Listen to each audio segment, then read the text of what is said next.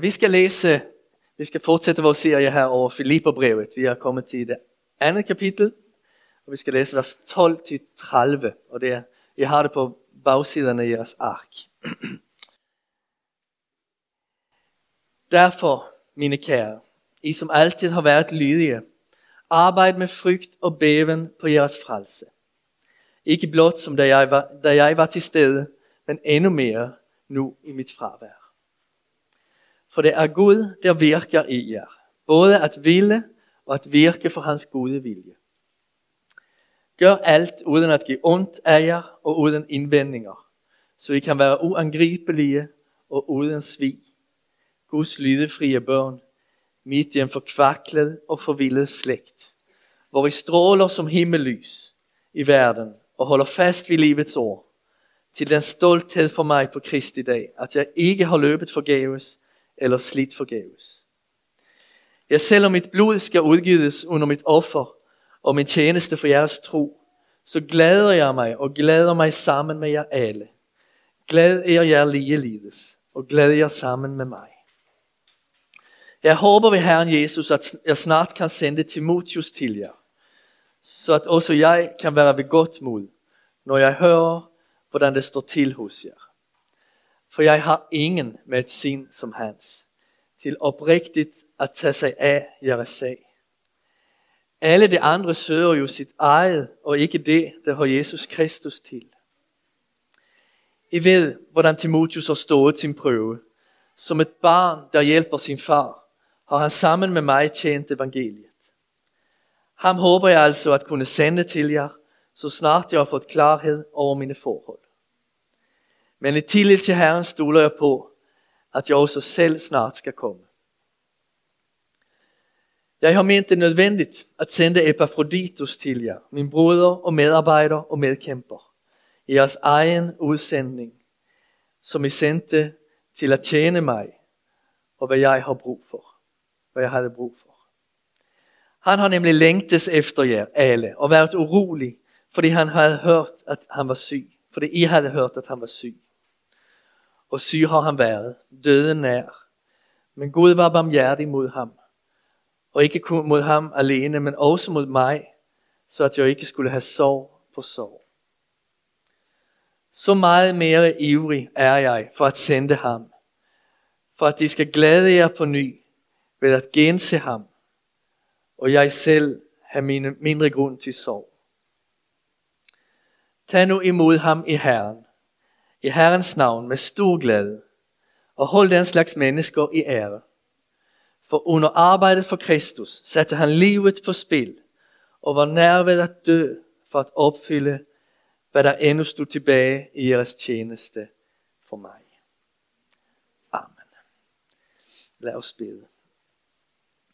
Herre vores Gud, du kalder os i dag at holde fast ved livets ord. Det vil vi i dag gøre ved at høre det og tage imod det. Vi beder, at du vil gøre vores hjerter levende, og at du vil fylde os med det himmellys, som vi og verden behøver. Amen.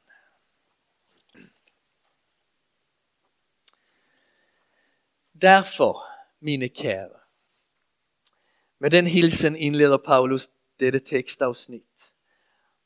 Og hvor er det en fin påminnelse til os. Jeg må indrømme, at det ikke er hver søndag gennem livet, som jeg har vendt mig mod i kirkesalen og tænkt, mine kære.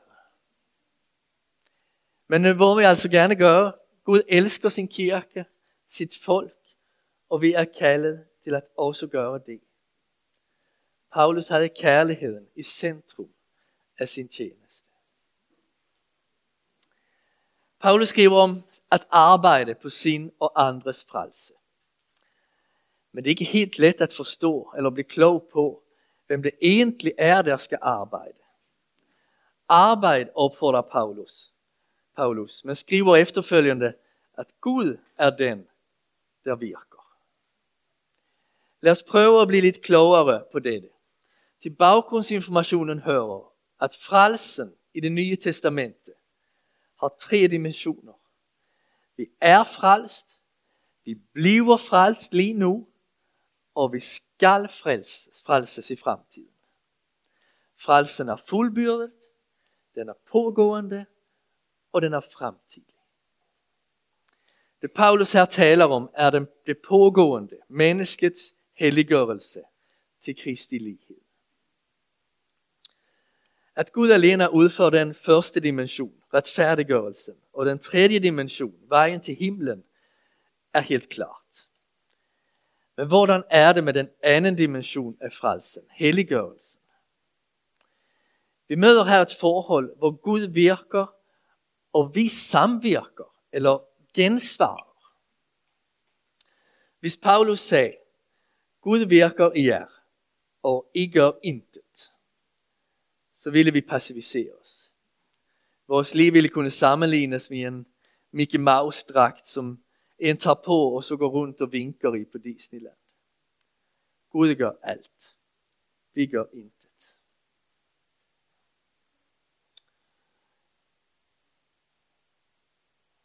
Vi sidder på stadion som tilskuere til vores eget liv. Hvis Paulus i stedet for sagde, Gud gør intet, men I frelses ved jeres egen vilje og virke, ja, så ville vi kæmpe med krav på præstation og snart fortvivle.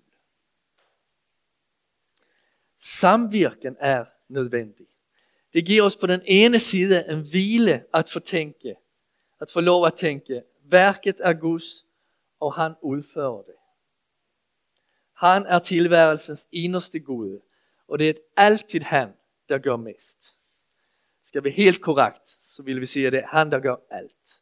Men det er lidt svært at forstå, så vi nøjes med at sige, at han er altid den, der gør mest. mest. Det giver os på den anden side en motivation at få lov at tænke, Gud virker gennem min vilje.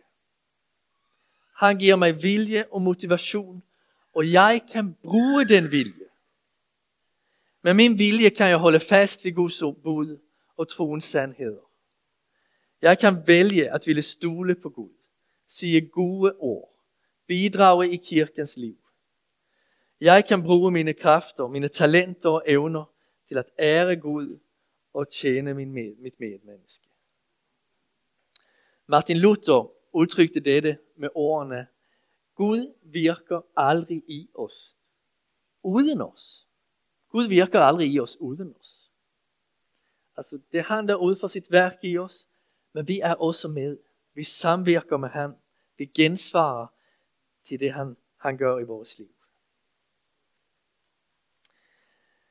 Hvordan skal vores gensvar, vores samvirken så se ud? Paulus vender tilbage til lydigheden, som han talte om i, i tidligere kapitel. Så opfordrer han menigheden til at arbejde med frygt og bæven på sit, sin frelse, på sin helliggørelse. Herren er både hellig og ydmyg. Et enkelt, men fint billede af det, er at tænke på Gud som ilden. Ild er noget meget positivt for os. Den er varmende og behagelig. Ilden har været en forudsætning for, at menneskeligheden ville kunne overleve. Så vi kan også sige, at ilden giver liv. Samtidig er ilden respektingydende. Guds frygt, Guds frygt er både en bæven og en glæde. Både en ærefrygt og en fortrolighed. Både Gud som vores Herre og Gud som vores ven. Eller som Luther så rigtigt udtrykker det i forklaringerne til budene. Vi skal frygte og elske Gud. Vi tror på en Gud, som er varm, og vi tror på en Gud, som står fast. Så Gud er som ilden. Varmende og behagelig, men også respektingydende. Ved at tale om frygt og bæven for Gud, vækker Paulus en følelse af ærefrygt i os. Men det er egentlig ikke hans primære formål. Det han vil, er at vise os, hvilket alvor der ligger i at arbejde på vores frelse. Opfordringen lyder, lad det himmelske liv stråle om jer allerede nu. I har modtaget det i Kristus. Hold fast ved det, sådan at verden kan se det. Lad os forestille os, at vi sidder i en båd ude på en sø en lummer sommernat. Pludselig ser vi, hvordan en stjerne slukkes. Og så endnu en. Og endnu en. Det er et billede for vores kultur. Vi har afvist vejledningen fra Guds ord og troen på en højere mening i livet. Nu står vi der med spørgsmålene. Hvor kommer vi fra? Hvem er vi? Hvorfor er vi her? Hvor er vi på vej hen? Hvad er rigtigt og hvad er forkert? Hvorfor er livets udvikling vigtigere, vigtigere end dets afvikling? Paulus fører denne forvirring tilbage til syndens forblindelse. Menneskeslægtet er forkvaklet og forvildet. Stjernerne er slukket. Vi finder ikke længere vejledningen til Gud. Men lad os forestille os det modsatte. Vi sidder i båden en bælmørk nat. Der er ikke en stjerne på himlen. Det begynder at blive koldt, og vi ved ikke, hvad vej vi skal ro for at nå land. Så tændes der pludselig en stjerne. Og så endnu en. Og endnu en stjerne. Det er, hvad skete, da kirken voksede, og da menigheden i Filippi kom til tro. Og det er, hvad der sker stadigvæk, når et menneske lader Kristus at kende, og lærer at holde fast ved hans ord. Uden at benægte alt, hvad vi har at lære af mennesker, der ikke tror på Kristus. For det er selvfølgelig rigtig meget. Vi har super meget at lære fra andre. Så må vi alligevel sige, at kirken er verdens håb. Det er os, der er kaldet til at lyse som vejledere, retningsgivere mod det sande himmelske liv. Vi er ikke, vi er ikke religiøse superstjerner, men kæmper alle med mangler og synd. Alligevel er vi stjerner for verden. Vi viser den mod ham, som vi har fundet. Ham, som stjernerne i Betlehem ledte de tre konger frem til. Hvad kræver så af os, for at vi skal gives muligheden for at vise lyset frem? For at mennesker skal lytte til os og tænke, at vi har fundet noget af værdi? Paulus svarer, gør alt uden at give ondt af jer og uden indvendinger, så I kan være uangribelige og uden svig, Guds lydefrie børn. Det er en opfordring med flere referencer til Israels folk i ørkenen. At give ondt af sig og have indvendinger refererer til israeliternes oprør mod Gud. At de klagede og mistroede ham og ønskede sig tilbage til Egypten. Baggrunden til ordene er uangribelige og uden svig. Er Israels mistro mod Gud, da det tilbad en guldkalv, guldkalv og var utro sammen med fremmede folk. Det syndede og det svigtede Herren. Udtrykket lydefrie børn har en referent til offerlammet i udtoget fra Egypten, som skulle være et lydefrit lam. Så menigheden opfordrer sig til at leve rent. At leve med frygt og bæven er at leve i tillid til Gud og hans ord. I taknemmelighed for alt, hvad han giver. Snarere en konstant klagende. I Guds frygt og moralsk renhed og godhed. Ved at stræbe mod dette, ærer vi Gud og muliggør, at verden tager os alvorligt og lyder til os, når vi viser vej hen mod Kristus. Så vi er kaldt til at være himmellys for verden. Til at holde fast ved Guds ord. Til at leve i frygt og bæven og kærlighed til Kristus. til at leve i moralsk renhed og godhed og taknemmelighed.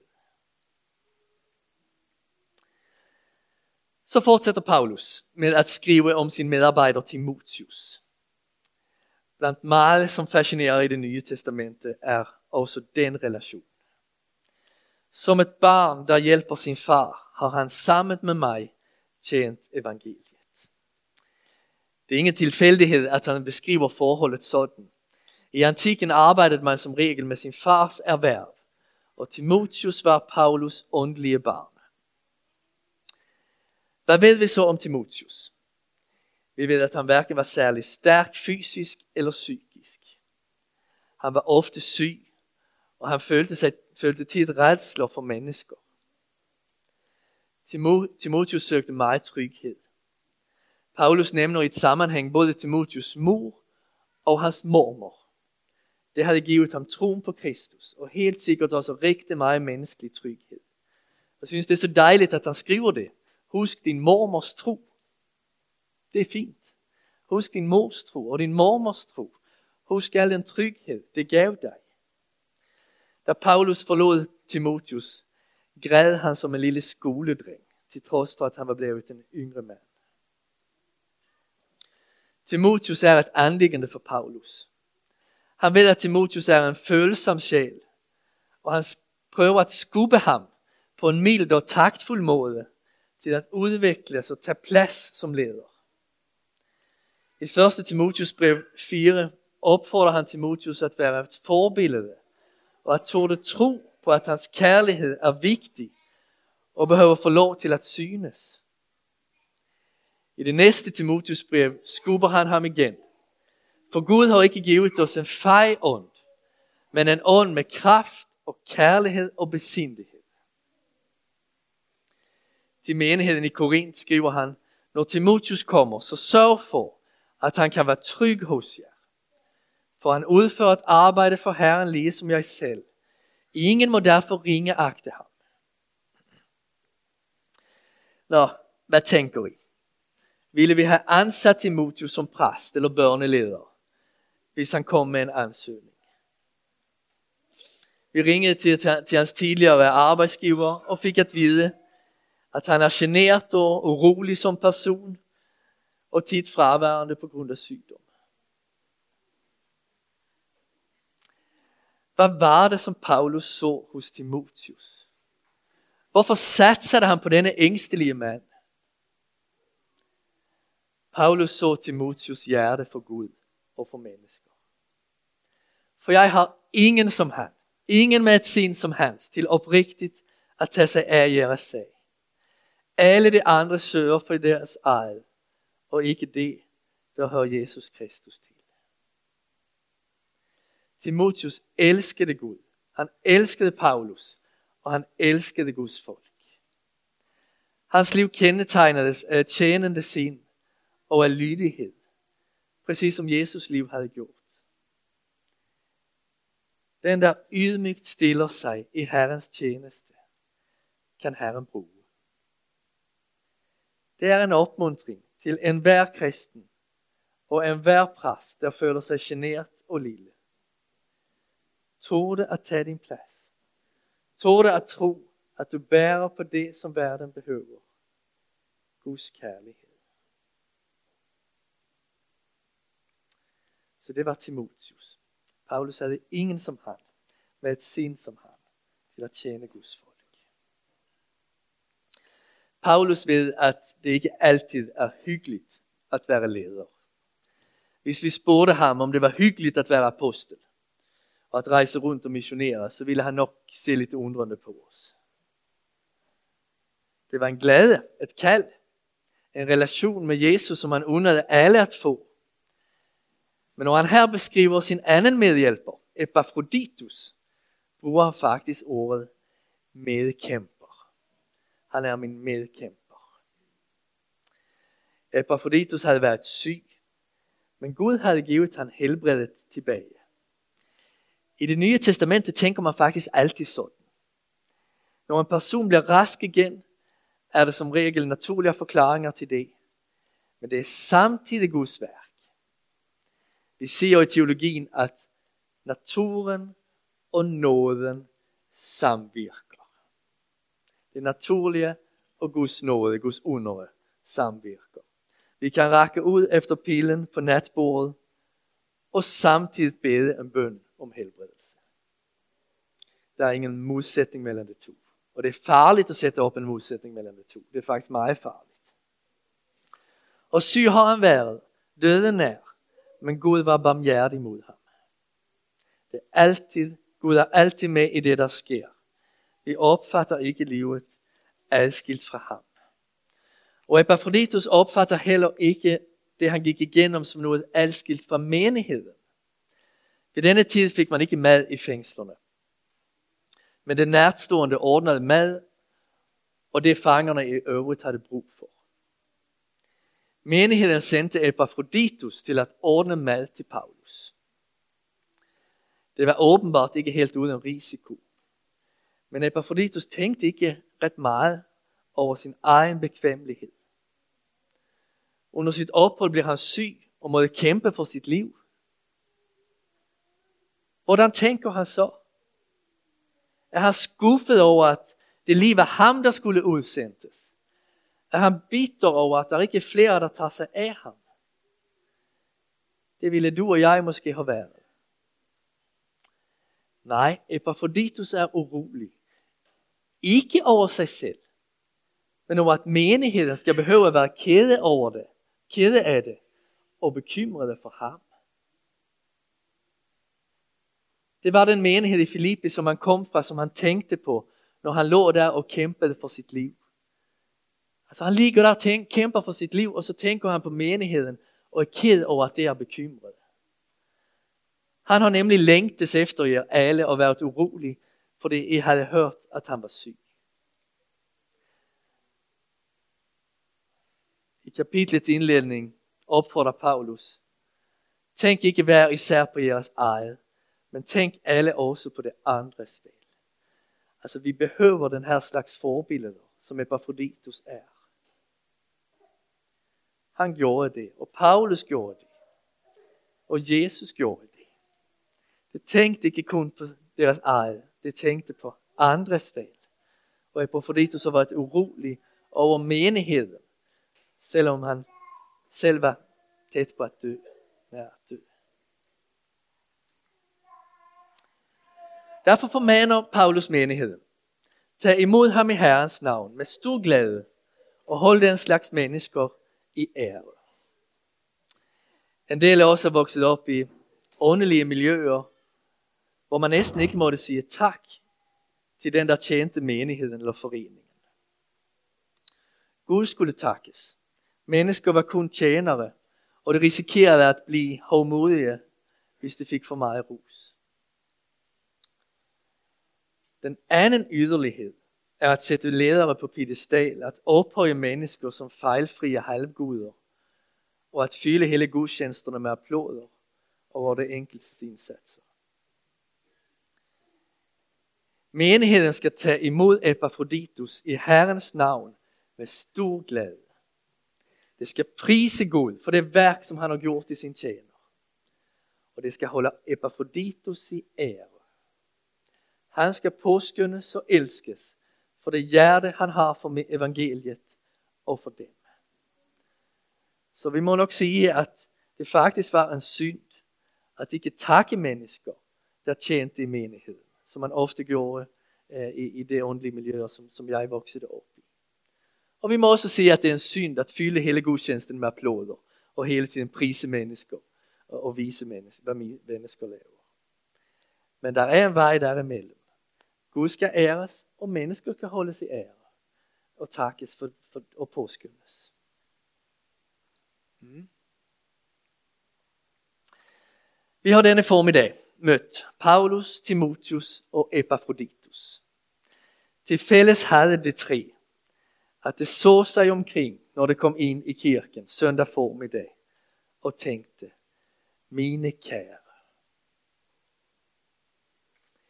Vi har denne formiddag også prøvet at flere gange holde to tanker i hovedet samtidig.